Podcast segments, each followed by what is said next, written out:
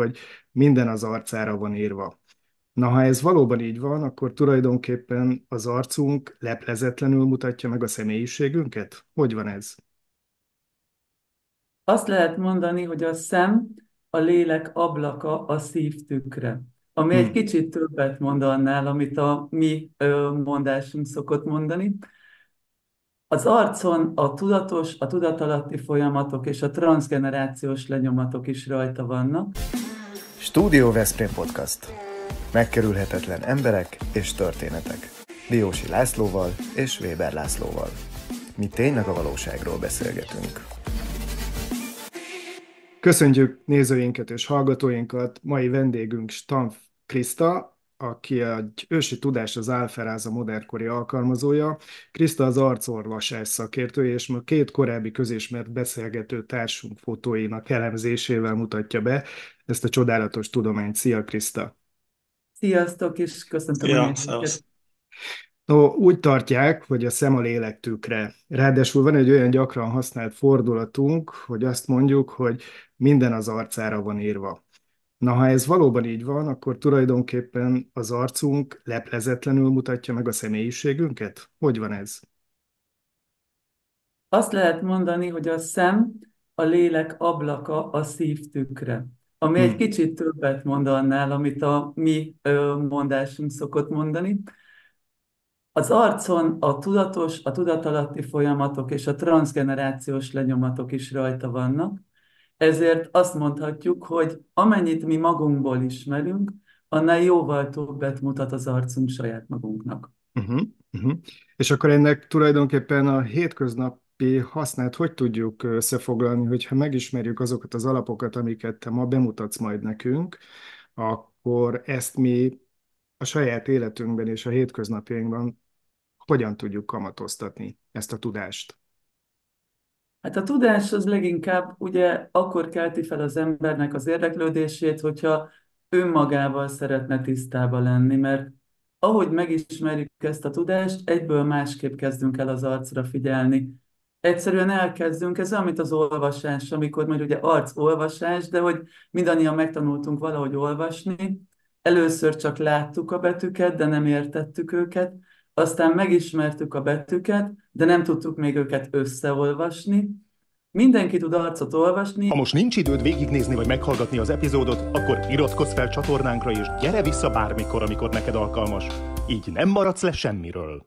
Nyilván olyan egyszerű betűket, ha lefordíthatjuk erre a nyelvre, le tudunk olvasni, hogy valaki szomorú, beteg, félelmet keltő az arc kifejezése, vagy éppen, ö, vagy éppen valami aggasztja, de ennél jóval mélyebbre tudunk utazni egy egyén megismerésének a világában, mert azzal, hogyha összeállnak a, az arcvonások, azaz a betűk szavakká, akkor az illető egész egyszerűen el, elkezdi élvezni azt, hogy olvasni tud másoknak a személyiségében. Uh-huh. Nyilván ezt mindig csak úgy, hogy engedélyt kérve az illetőtől. Na oké, okay, itt jön, itt jön a legelső durva kérdés. Tehát te végig tudsz sétálni úgy egy utcán, egy zsúfolt utcán, Hm. hogy nem kapsz sikítófrászt, és nem menekülsz ö, a veled szembe jövő arcok elől. Mert hogy akkor te ezeket a nem csak betűket, hanem te történeteket olvasol az arcokról. Nyilván ez nem ennyire egyszerű, mert ahhoz, hogy valakinek a mélyére lássunk, mert hogy a, az alferászának pont ez a, a definíciója, hogy ránézni valakire és mélyen megérteni az illető személyiségét, ezt nem lehet egy pillantás alatt. És ahogyan ti végigmentek úgy az utcán, hogy nem minden feliratot olvastok el, ugyanúgy megyek én is végig az utcán, hogy nem minden nem minden arcot szeretnék elolvasni, hanem azoknak az arcát olvasom, akik engedélyt adnak, és velem szembe odaülnek, és erre buzdítanak. Uh-huh. Uh-huh. Azt szeretném megkérdezni tőled, hogy vannak-e olyan foglalkozások, ahol nagyon jó lehet igénybe venni ezt a tudást, ezt az ismeretet. Tegyük föl, hogy én már a magammal tisztába vagyok, és fontos lenne az, hogy a, a, a munkám során tudjam, ismerjem azoknak a személyiségét, akikkel kontaktusba kerülök. Arra jó ez az elferáza? Arra is jó, igen. Azt mondom, hogy sok tanító, gyógyító, mm, emberekkel foglalkozó, akár HR szakember, különböző konzultációkat tartó segítők megfordultak már és tanulták meg ezt a tudást, de én nem mennék ennyire specifikusan bele, hogy kiknek jó, mert aki vágyat érez arra, hogy megértse önmagát, és megértse a körülötte lévőket. Mondok teljesen más életszituációkat, amikor valaki nem segítő vagy tanító minőségben van jelen az életben, hanem egyszerűen mondjuk csak van egy gyereke, és az a gyermek az nem tudja, vagy nem akarja mondjuk elmondani azokat a, azokat a körülményeket, vagy, vagy témákat, amik őt aggasztják, akkor, akkor lehet mondjuk ebben is segítségünkre az arcolvasás. Uh-huh, uh-huh. Én egy és kicsit... lehet mondjuk, igen, és lehet mondjuk abba is, hogy egy párválasztásnál előnyös lehet az, hogyha ö, jobban belenézek a szemébe, és megismerem az arcát, arcvonásait, szóval tudok olvasni Mert egy fontos pár... döntés előtt állok akkor, igaz? Így van, mind a párválasztásban, hogy ismerve magamat, milyen ember az, akivel ismerkedek, mi az, amit ennek a személyiségnek a közelebbi megismerésével magamra veszek, tehát hol lesznek azok a szűk keresztmetszetek, amik a, az én rendszeremmel nem lesznek kompatibilisek, hiszen azt mondjuk, hogy minden arc más és más. Tehát 8 milliárd embernek 8 milliárd kombináció van az arcán, tehát amikor valakivel ismerkedni fogok, ha már párválasztást mondasz, akkor biztos, hogy az a másik illető másféle túlélési mechanizmusokkal lesz ellátva, és másféle mintázatokkal ugye a családból jöve. És amikor ránézek arra az illetőre, akkor pontosan megállapíthatom azt, hogy melyek lesznek azok a jellemvonásai, és mire kell figyelnem, hogyha közelebbről megismerem őt, amelyek számomra nehezen elfogadhatóak lesznek, és már az első ismerkedés előtt tudok ezen dolgozni. A másik ilyen terület lehet mondjuk a pályaválasztása, nem a párválasztásról beszélünk, akár ugye a fiatal tinédzserkorban, vagy pedig még felnőttek is jönnek úgy konzultációra, hogy, hogy csinál, végeztek valamiféle iskolákat, csinálnak valamiféle munkát, de úgy érzik, hogy valahogy nincsenek a helyükön, és ennek a gyökerére szeretnék akkor rátekinteni, és megnézni azt, hogy mi is az, ami neki való lenne ebben a jelen élethelyzetben. Van, van egyébként egy olyan alkalmazási terület, és kíváncsi vagyok, hogy erről neked mi a véleményed. Volt egy Lombroso nevű pszichológiai tanulmányainkból ismerjük Lombroso tanait, aki az olasz kriminológia megalapítója, és aztán később az USA-ban alkalmazták is azt a módszert, ami arról szólt, ugye, hogy szerinte született jegyekkel azonosítható a bűnözői karakter, ami, amivel aztán Európában annyira nem kezdtünk mi sokat, de Amerikában nagyon, nagyon előre tört ez, és 2016-tól, én most utána néztem, mert 2016-ban volt olyan mesterséges intelligenciával működő arcfelismerő, szoftver, aminek ez volt a célja, hogy kiszűrje a bűnöző karaktereket. Szóval, hogy akár egy ilyen alkalmazási területe is lehet ennek az arcolvasásnak. Ugye, amiről most beszélünk, az az, hogy transgenerációs lenyomatok lehetnek a személyiségben, amikor valaki megszületik. Ez természetszerű, nem csak bűnözői minőségek, hanem egyéb más minőségek is megtalálhatók. Egy kisbaba arcát is tudnánk, egy újszülött arcát is tudnánk ö, olvasni, de itt most nem, nem csak erről beszélünk, hanem arról beszélünk, hogy amikor valaki valamilyen életszituációba belekerül, akkor nem csak a mintázat lesz meghatározó, hanem az, hogy az az egyén a mintázattal, a családi mintával hogyan, miképpen tud azonosulni, vagy miben és hogyan térül el. Uh-huh. Tehát nekünk, amikor egy egy bűnözőt meg, megnézünk, akkor meg kell értenünk, hogy mi vitte arra az útra, hogy ő bűnöző legyen, mert ez lehet egy családi hagyomány például, tehát van egy olyan szemtípus, 17 szemtípussal dolgozunk, de van egy olyan szemtípus, ami kifejezetten a tolvajszem, ahol lehet egy családi hagyománya annak, hogy valaki egy olyan családba születik, ahol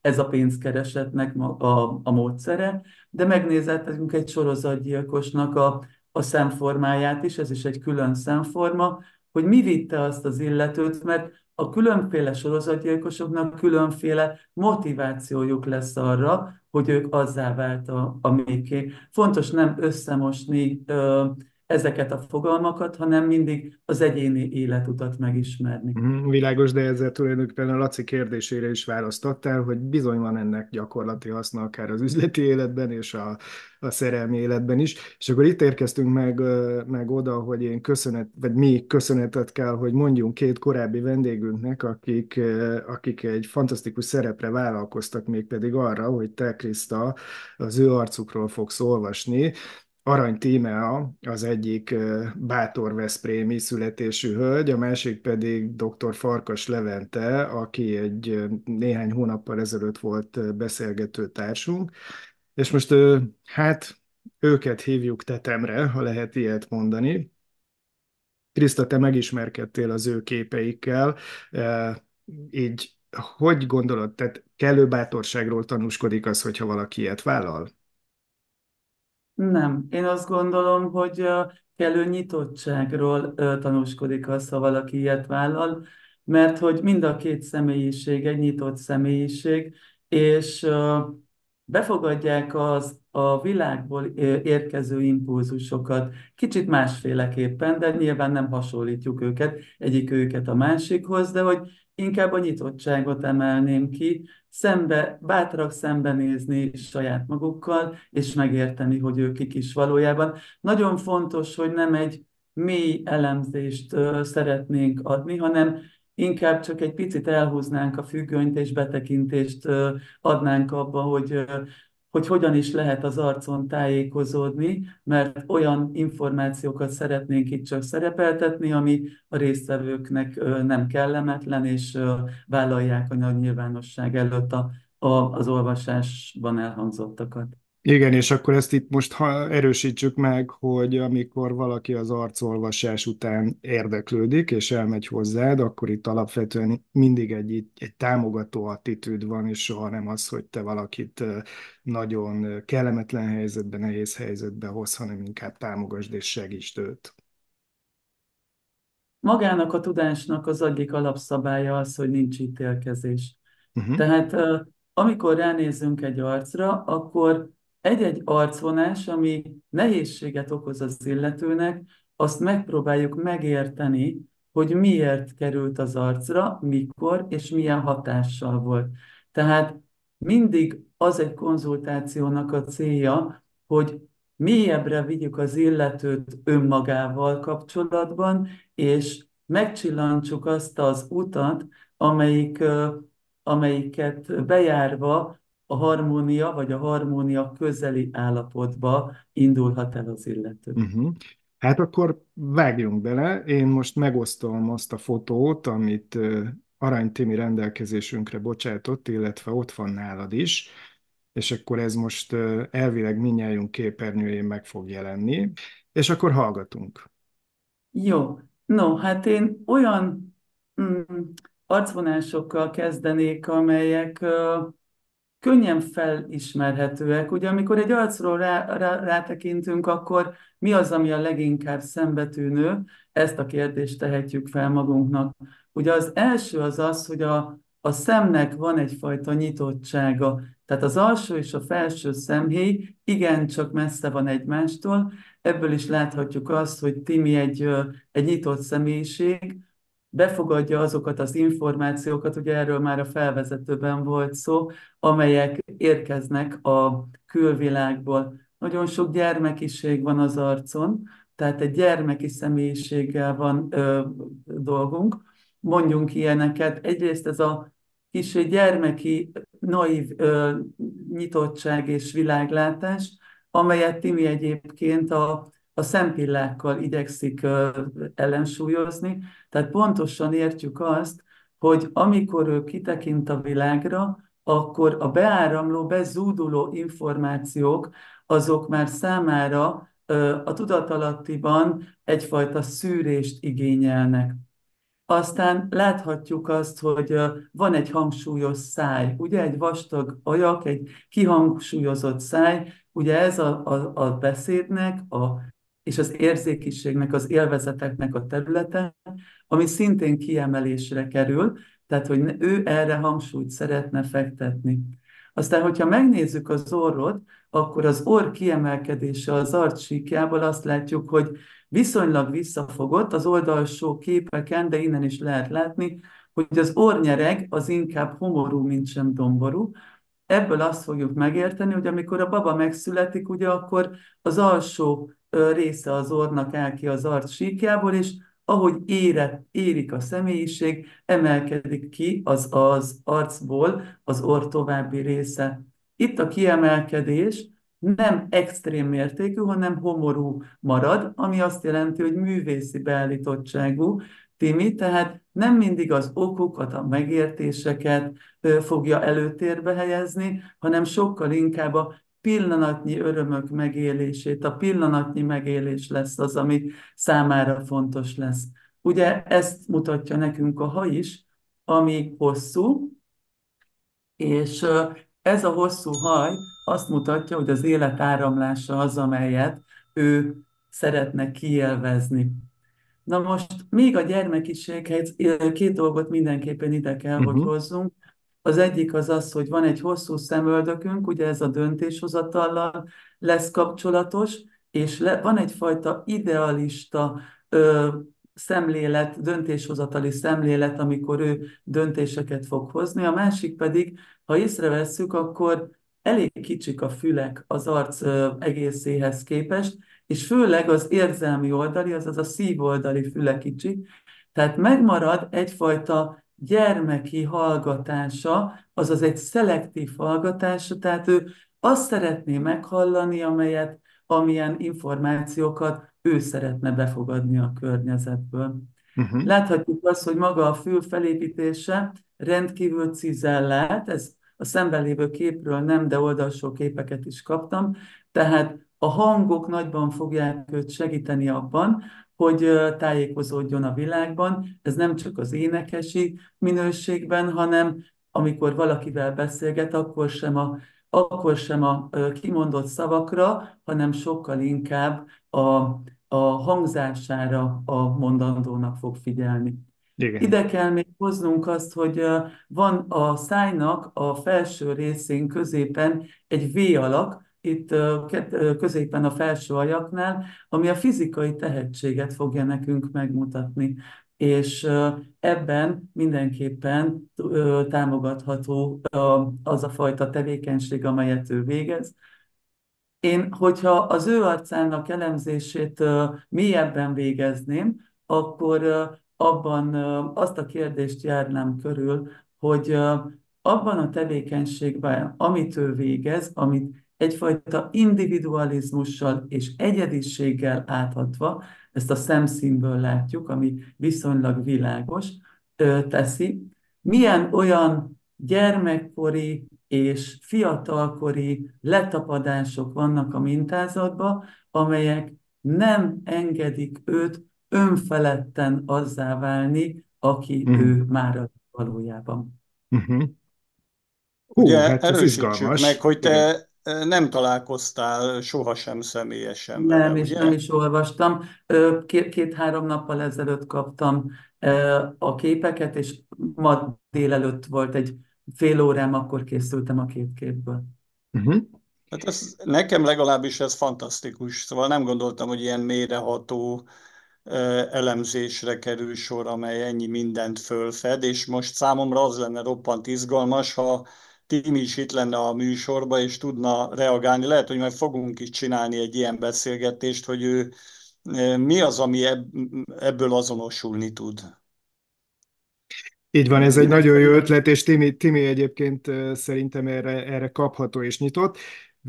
és szerintem Levente is, akit most akkor mutassunk meg a nézőinknek is, róla van szó. Dr. Farkas András Levente, néhány hónappal, ahogy említettem, korábban volt egy kiváló beszélgetésünk vele, és hát tiéd ismét a szó, Kriszta. Jó, nagyon szépen köszönöm. Szóval Hogyha egy picit az arcára tudnátok nagyítani, mert én is ezt a képet nézem, akkor azt megköszönöm. Nagyon jó, oké, köszönöm.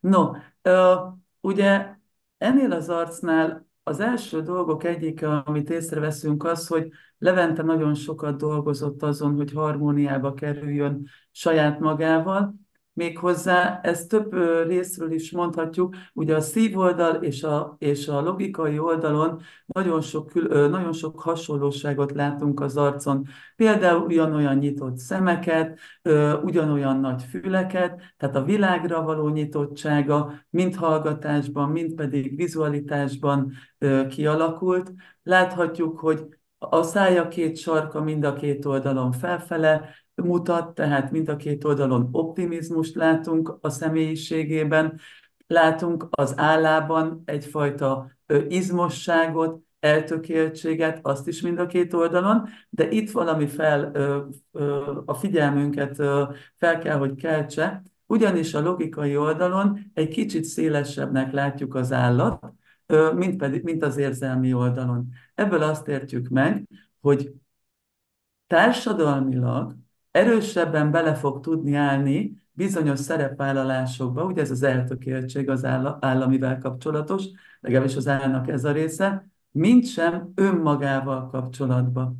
Az első dolgok egyike, amikor rátekintünk erre az arcra, az az, hogy milyen ez a hajviselet.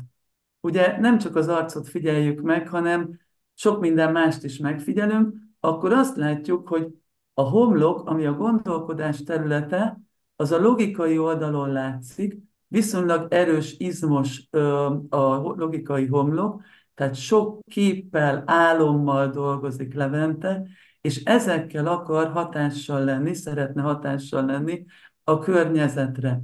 Igen ám, de ott van elválasztva a haj, tehát látjuk azt, hogy lesznek olyan témák, amelyekben nincsen egyezés. A haj, a hajviselet ugye az a gondolkodással lesz kapcsolatos. A másik oldalon kitakarja a haj a, a gondolatok területét, de nem csak a gondolatok területét, hanem a döntéshozatal, azaz a, a szemöldök területét is.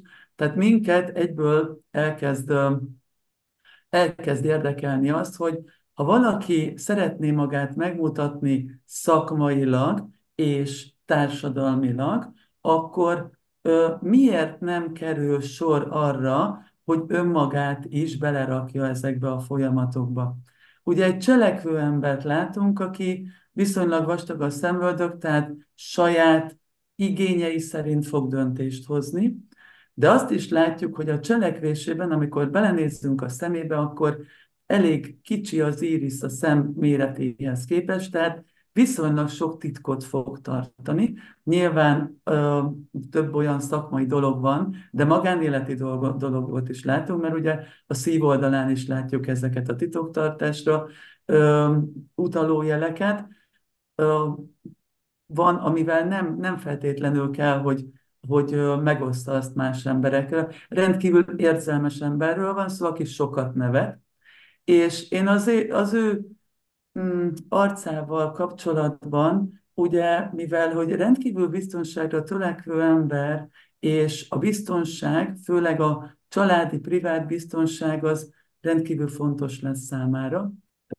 No, hát akkor ez sem volt uh, semmi, ahogy szoktuk mondani. Jegyezzük meg azt is, hogy uh, Levente egyébként ügyvédként dolgozik, és emellett van egy, van egy elkötelező irodalom, művészet, képzőművészet, népszerűsítő tevékenysége is. Talán ennyivel még kiegészíthetjük azt, amit Kriszta elmondott. Köszönjük szépen, mindegyik nagyon izgalmas és érdekes volt, és figyelj csak, te ezt kitől, hol tanultad ezt a mesterséget?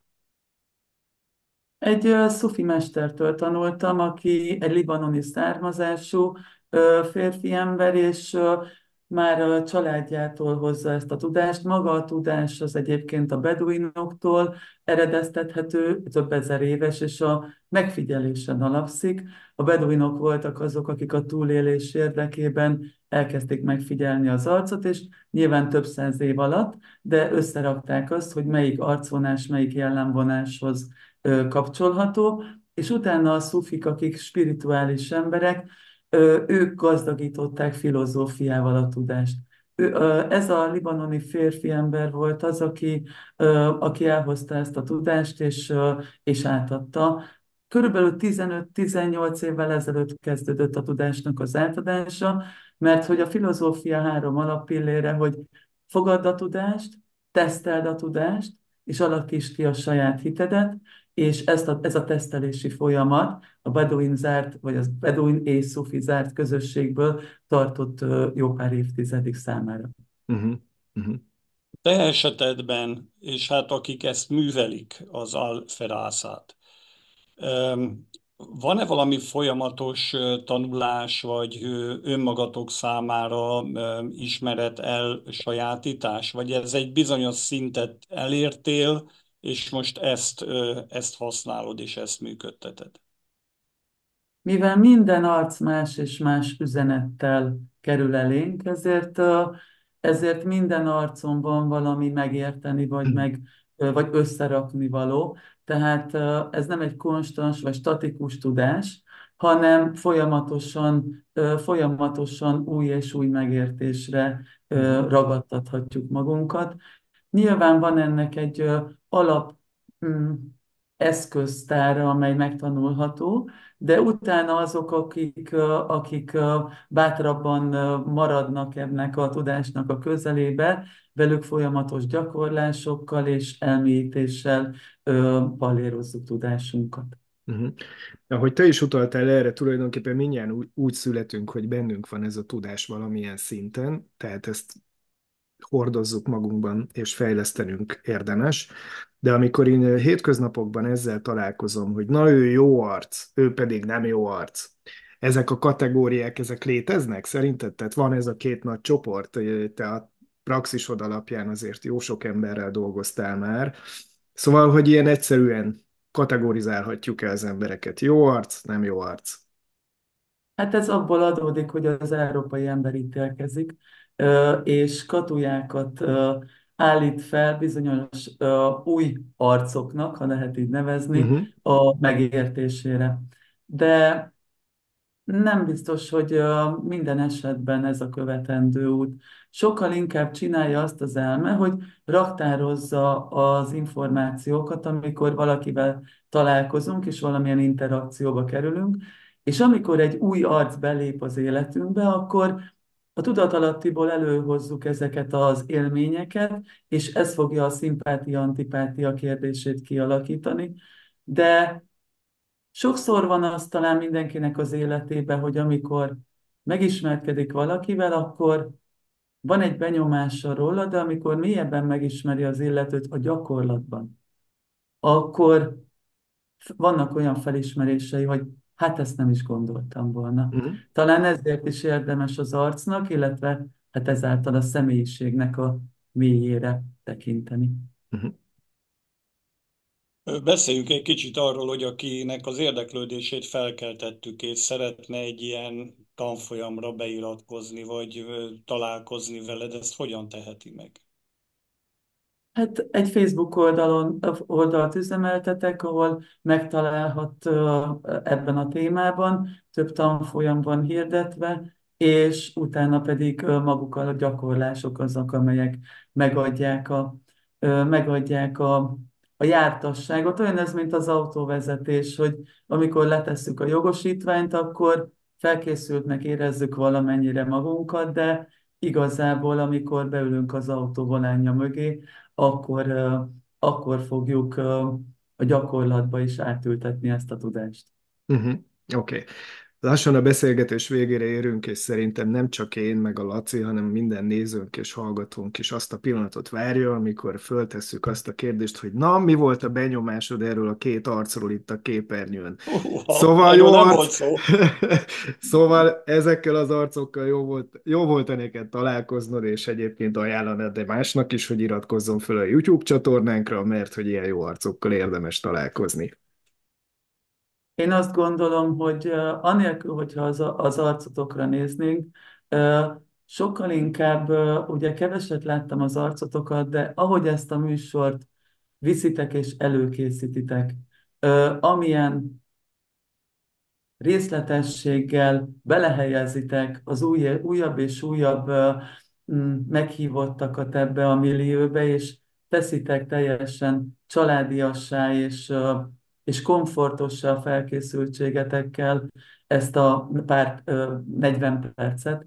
Mindenképpen azt gondolom, hogy ajánlható, és szeretnék mindenképpen gratulálni nektek, hanem nem is az arcotok alapján, bár úgy is, hanem azon, azon felkészítő munka alapján, amelyik, amelyik már olyan motiváltát tett, amikor, amikor bekapcsoltam a számítógépet, és megláttalak titeket. Oh, Hát, hát köszönjük. Szép, hát van, egy, van egy új marketingesünk, azt hiszem.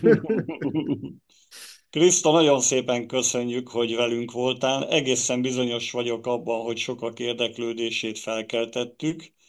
E, számomra meglepetés mindenképpen személy szerint, mert e, ez, ez, egy, ez egy olyan újdonság, amivel most már a jövőben én is többet fogok foglalkozni, meg másoknak is ajánlom, hogy, hogy Alferászát talán így precízebb, ismerje meg. Köszönjük Patronus Klubunk tagjainak is, a Vitakin Kft-nek, a Szófia Magánklinikának, a Targoncatvédnek, a Ringautónak, a Nyugalom Kft-nek, a Royal Kertnek, a Grimmen Kft-nek és a Triton Life Diagnosztikai Központnak, hogy segítenek bennünket, hogy érdekes műsorokkal és érdekes beszélgető partnerekkel rukkoljunk elő, illetve találkozzunk. És arra kérünk mindenkit, hogy iratkozzanak föl, a YouTube-on kövessenek, kövessetek bennünket. Kriszta, köszönjük szépen még egyszer. Én köszönöm. Ez a Studio Veszprém műsora volt. Hallgasson ránk minden pénteken. De, tessék? Nagyon profi módon csináltad ezt. Nagyon. Hát, mert azért hát, mert profi kell... vagy. Meg ilyen választékosan megfogalmazni, hát ez, ez Azért, hát ugye három dolgot tanulsz meg, amikor arcolvasást tanulsz. Az embereket megérted, a másik leteszed az ítélkezést, és a harmadik pedig, hogy megtanulsz úgy kommunikálni, hogy az introvertáltnak nem azt mondod, hogy introvertált, mert abban a pillanatban ledöbben, hanem azt mondod neki, hogy látom, hogy neked az a túlélésed, hogy nem mindig kapcsolódsz az emberekhez. Uh-huh. Szóval, hogy egy teljesen más kommunikációt tanulsz meg azáltal, hogy folyamatosan élő modellekkel dolgozunk. Aha. Uh-huh. Nagyon jó Most volt, ez csak egy példa, mert hogy az introvertáltat is a köznyelv néha negatív előjellel Igen, igen, abszolút. Ékeli. abszolút Tehát igen. éppen ezért ezek a deklarációk, amik a tudás részét képezik, ezek, ezek nem használhatók a hétköznapi beszédben, uh-huh így aztán a kommunikáció, azt gondolom, hogy nagyon sokat változik, uh-huh. hogyha valaki uh-huh. ezt foglalkozni.